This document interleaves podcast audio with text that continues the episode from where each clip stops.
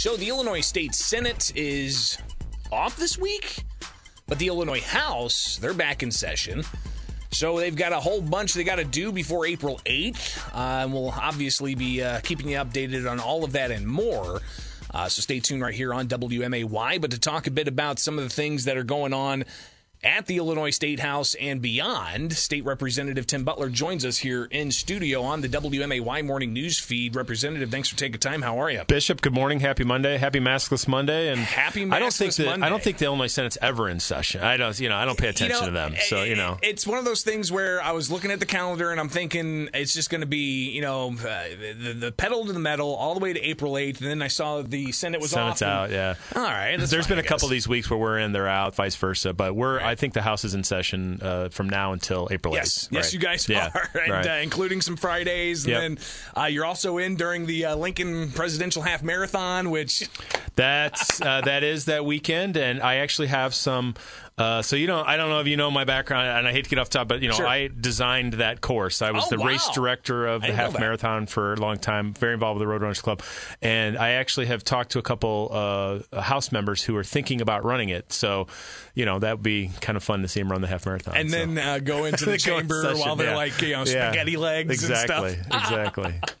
Uh, all right, well, let's get into it. Um, Friday, of course, you guys were in session, but after session, it was just a gavel in, gavel out type of day. Yeah. Uh, you guys went down to the Blue Room, you and uh, State Representative Tony McCombie and Deanne Mazzochi, uh, to talk about this uh, pretty explosive Better Government Association report uh, about the governor's blind trust and some investments.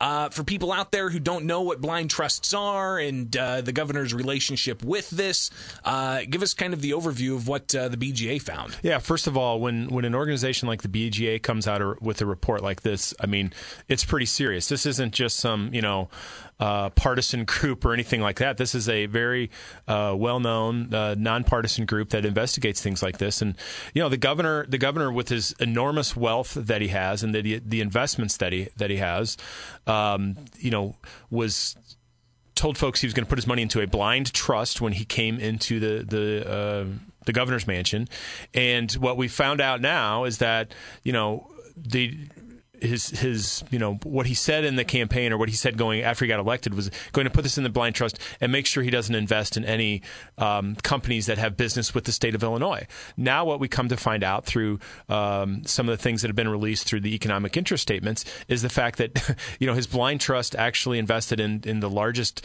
Medicaid provider in the state of Illinois under Medicaid managed care, Centene, uh, and that's a, that's a tremendous conflict of interest in in my mind. And I think the governor did not put the guardrails in place uh, for his trust to make sure that stuff like this did not happen. Um, and when when his office was questioned about it, uh, they kind of deflected on it. And I thought it was surprising that the governor's official site spokesperson. This is something something that happens under the governor's official office. I mean, it's his official job is the reason he has to put this in a blind trust. They deflected it to the campaign, which I find a little bit odd that the campaign would be answering for. It. Anyway, you know, I, I, I think this is something where we need to continue to take a look at this. This is a huge, huge problem for the state of Illinois. It wraps, like I said in Friday, wraps entirely around ethics reform that we've really talked about for several years now.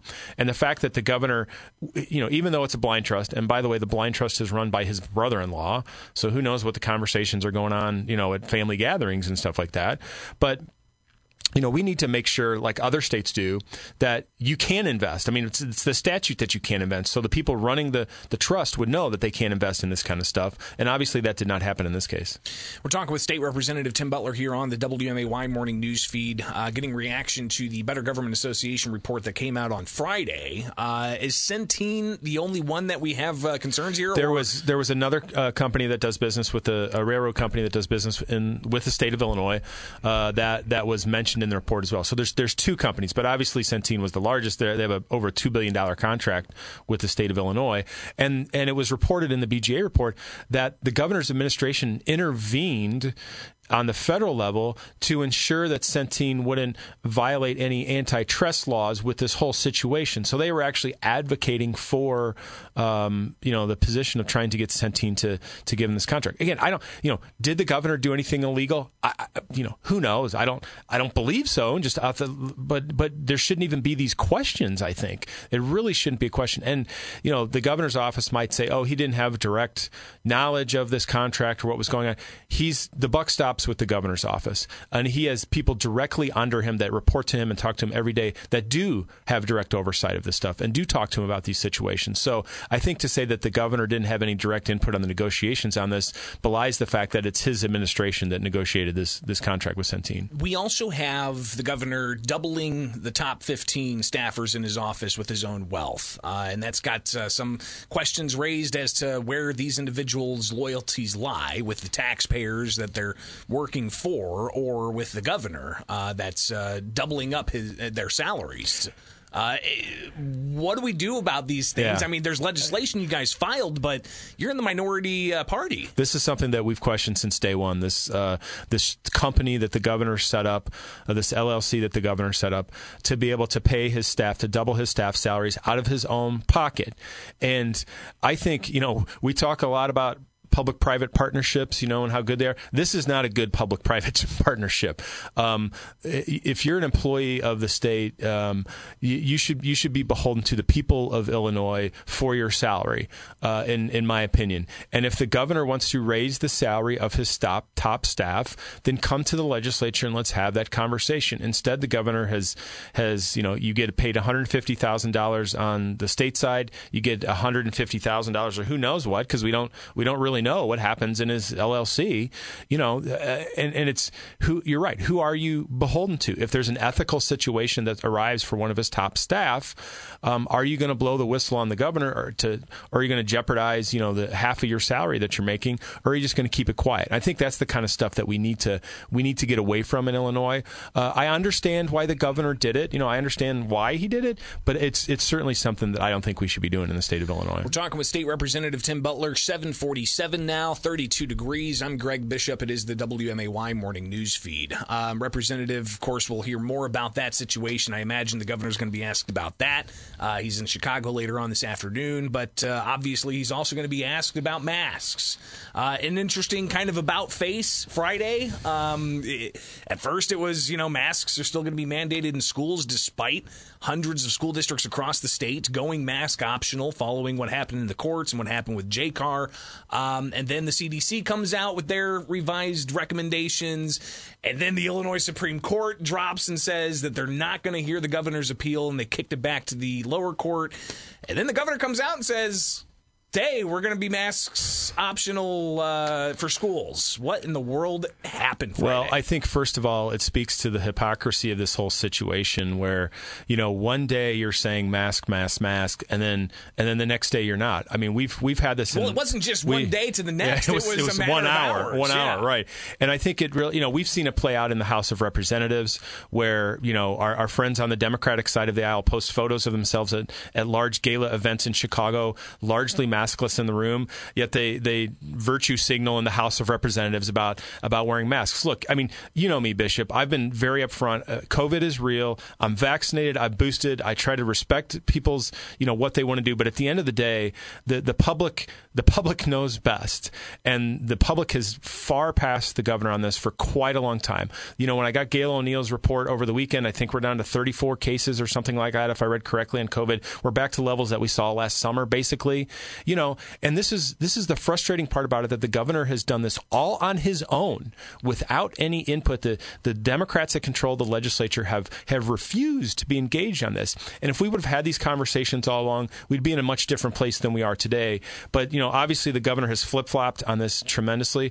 I'm glad to see that the public finally winning some of this and and you know moving beyond what the governor wants the wants the public to do. He claims he still has the power, though. Uh, that uh, Well, if need be this, in the this future. is this is again this is why the leg- why he needs to come to the legislature. I'd love to have all my Democratic colleagues and my Republican colleagues on record about what the governor's executive powers are going to be. Well, and it's not just that; it's the hearings getting all of the science and data, Yep, right? And absolutely. having, you know, a scientist present one side and another scientist presents another side. We have not had that. there's there's still so much all over the place uh, on this on this, and I I think again the the public the I mean you you're out and about, everybody's out and about, they see Yeah. what's going on, they go to other states and sees see what happens, you know, and and you know the fact that we've been so restricted in Illinois has not helped the people of Illinois, it has ha- not helped the economy in Illinois, and that's really we we got to get back to normal. We absolutely have to get back to normal. So I'm glad today is Maskless Monday. Hopefully, we can move forward and get beyond this and start getting back to you know where we were before we were two years ago today. State Representative Tim Butler here with us on the WMAY morning news feed. And finally, of course, you guys are coming back Tuesday. Uh, more legislative action. April 8th, the end of session. Uh, how we doing on the budget and other priorities? yeah, you know, this week. So this week's the deadline for House legislation to get out of the House. So it'll be it'll be a busy week for us. You know, not a great update on the budget. I you know uh, the the Democrats don't engage us very much. I hear rumors about the fact that there's there's uh, a budget being put together and that we're going to hit the uh, April 8th deadline. But look, I think the the fact of the matter is the governor's priorities are off. Um, he's you know he's talking about using all this extra money coming in from the feds, uh, and I think I think really uh, you know not looking to the future on where we could be uh, once all this federal money's gone. And I, I worry about you know the continued extra spending that the governor wants to do. You know, forty two to forty three billion dollars when just a few years ago we had a thirty five billion dollar budget. Well, we've know, got fewer people in the state of Illinois. We've got well. fewer people in the state of Illinois, but you know it, we can't rely on on putting our budget around this this you know federal money that's coming in, or we we need to be conservative in how we view this, and I don't think the governor's looking at that. And unfortunately, they don't talk to us a whole heck of a lot on the budget, which which they should be, because I think we have a lot of good ideas on what what how we should manage the situation with the budget. State Representative Tim Butler, always appreciate you taking time with us, and we'll talk again in the near You're future. Welcome. All right. Thanks, Bishop.